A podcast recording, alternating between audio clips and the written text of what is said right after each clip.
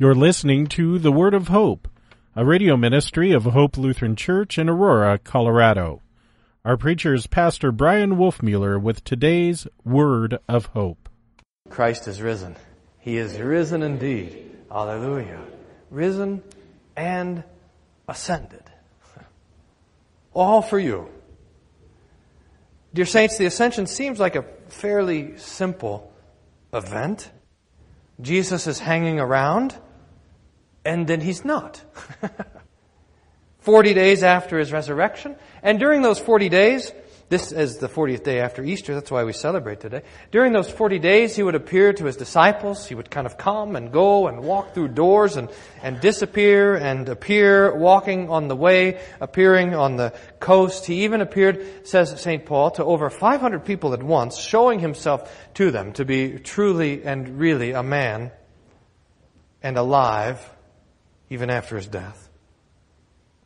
But then, 40 days later, he gathers his disciples to the Mountain of Olives and he speaks to them. He sends them, go unto all nations. He raises up his hands to bless them and then he is lifted up and a cloud hides him from their sight and he's gone. But there is much more to the ascension than just the disappearing of Jesus. For example, consider this. Remember how after Jesus died, for those three days that he was dead and gone, the disciples mourned and wept. They were filled with sadness and joy. But now, when Jesus is gone, seemingly at the ascension, they don't weep, but they leave the place where Jesus, uh, where Jesus disappeared from their sight. They leave that place rejoicing. Or consider this. You know, we, we prayed the litany uh, all through the season of Lent. And one of the petitions, one of the prayers that we pray in the litany goes like this. We pray to Jesus, by your glorious resurrection and ascension, by the coming of the Holy Spirit, the Comforter, help us, good Lord. It seems, it seems that Jesus is doing something more in the ascension than simply disappearing from our sight. And maybe that's the first thing. Even though Jesus isn't, uh, isn't visible, does not mean he's not here. In fact, Jesus explicitly gives this promise to his disciples. He says, I do not leave you as orphans. Or on the day that Jesus was ascending into heaven, he was standing there before his disciples. He said, Go and make disciples of all nations, baptizing them in the name of the Father and of the Son and of the Holy Spirit, and teaching them to obey all that I have commanded you. And behold, I am with you, even to the end of the age. So Jesus can promise us, and this is one of the most comforting promises that we have. Jesus can promise us He will never leave us or forsake us. How can it be, though, that Jesus is, uh, is no longer visible, but always here? This is the chief mystery of the ascension. And the way we think of it is this. You'll remember that when we learned the catechism, we learned that Jesus had two states. He had the state of humiliation and the state of exaltation. Remember that? And oftentimes you draw the V down. He was born of the Virgin Mary, suffered under Pontius Pilate, was crucified, died, and was buried. And that is his humiliation. And then begins his exaltation. He descended into hell. He rose again on the third day. He ascended into heaven, and so forth.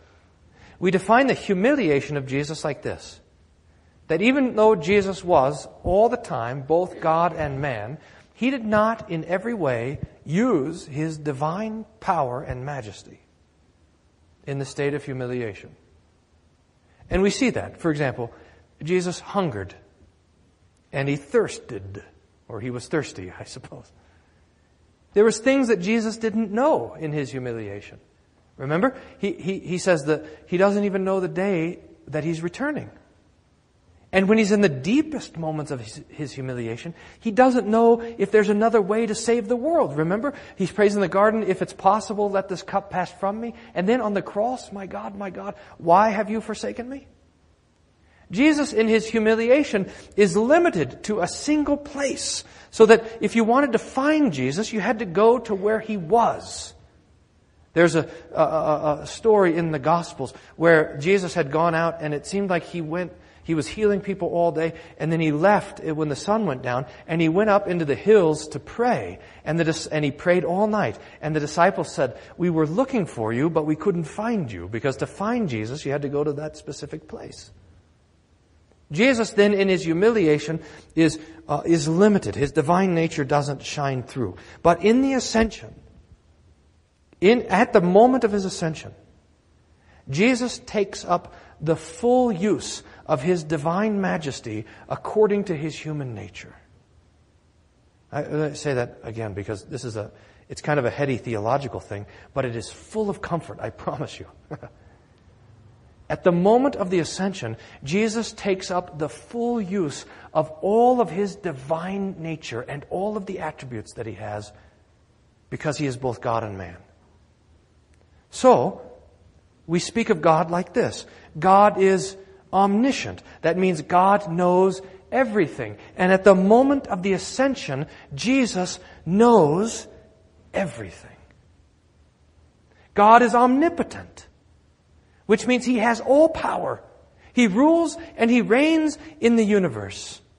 And at the moment of his ascension, Jesus takes up the full use of his omnipotence.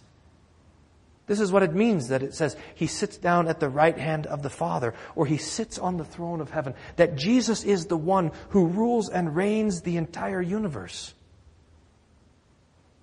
And God is omnipresent which means He's everywhere, in every place, fully contained in the smallest of locations and fully containing the entire universe. And when Jesus ascends into heaven, He also assumes His omnipresence.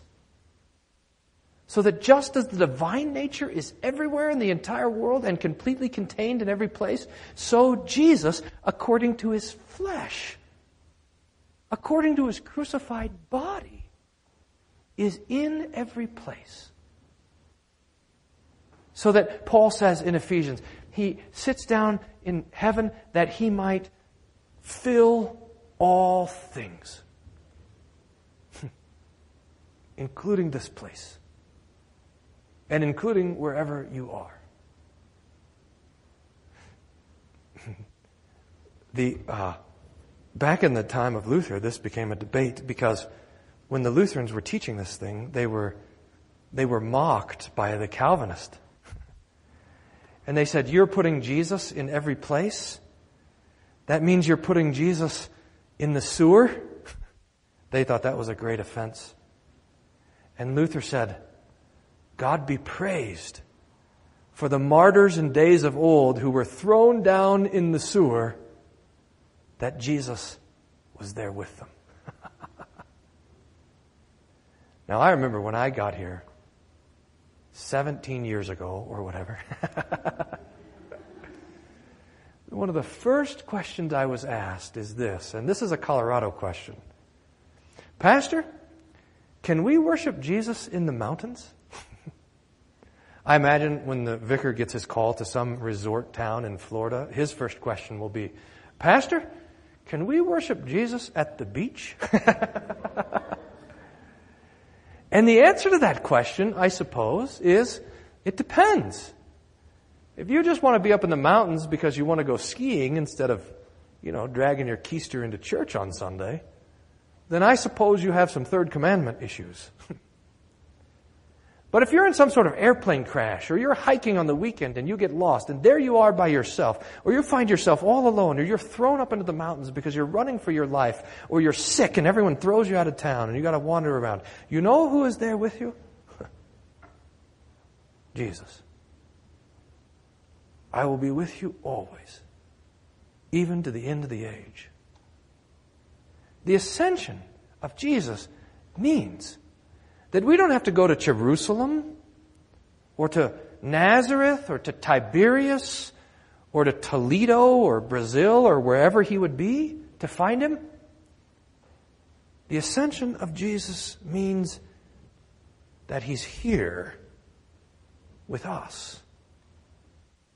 And it means that if he's everywhere, he can certainly put his body and his blood here for you. So Jesus, in the ascension, takes up the full use of his divine majesty. His omnipresence now belongs to his flesh, so that he is in every place. And there's another piece of comfort that I'd like for you to consider. And that is not only that Jesus is in every place, but that also that Jesus is all powerful. He, he is omnipotent. Uh, he reigns. This is one of the great truths of the ascension, but perhaps this is where the devil tempts us the most. Because the scripture tells us clearly that Jesus is sitting on the throne. That means that Jesus is in charge. But if I were to ask you to look around, or let's just go on a little walk around the neighborhood, or let's all sit down and watch the news tonight, and after that ask you who looks like they're in charge, what would your answer be? I mean, it doesn't look, does it, like Jesus is really in charge. And we are constantly tempted, constantly tempted to think that the devil is in charge, or, and perhaps this is the Christian temptation, to think that we're in charge. and both are horrible, horrible options. If the devil is in charge of this world, imagine that having His will and having His way, accomplishing what He wants to accomplish, completely oblivious to the Lord's rule, then what would we do but despair? And if we are the ones that are in charge, if it's up to us what happens this today and what happens tomorrow, if it's up to us, then what would we have except for pride? But Jesus in His ascension delivers us from both of these temptations. He delivers us from the fearful pride that you are in charge. And He delivers you from the despairing possibility that the devil's having his way. I believe in Jesus Christ, born of the Virgin Mary, suffered under Pontius Pilate, crucified, died, and was buried. He descended into hell. On the third day, he rose again and he ascended into heaven. And he sits at the right hand of God the Father. Imagine it. The one who loves you so much that he, that he had himself nailed to the cross to save you. The, the one who loves you so much that he suffered the wrath of God so that you could have life the one who even now in eternity has the scars of his crucifixion, he is the one who's in charge. The one who loves you, the one who died for you, sits at the right hand of the Father. What do you have to worry about? Dear Saints, Jesus, your Jesus, has ascended. And that means that He is with you and will always be with you. And it means that He rules and reigns all things for you and for your benefit. This is your comfort. This is your ascension peace. Christ is risen. He is risen indeed. Hallelujah. Amen. May the peace of God, which passes all understanding, guard your hearts and minds through Jesus Christ our Lord. Amen.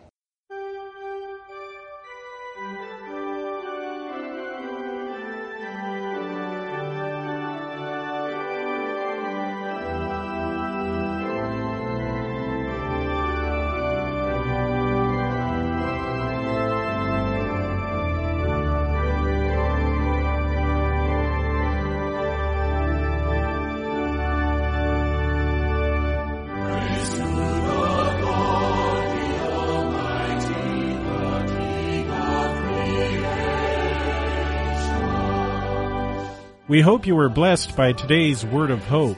Hope Lutheran Church is located at 1345 Macon Street in Aurora, Colorado. Their weekly schedule is as follows: Sunday morning worship at 9:15, adult Bible class and youth Sunday school at 10:45 a.m. On Tuesday mornings there is a matin service at 8:30 a.m. with a Bible class to follow at 9:30 a.m. You can find out more about Hope Lutheran Church at www.hope-aurora.org. That's www.hope-aurora.org. Until next time, may the Lord bless you and keep you in His grace.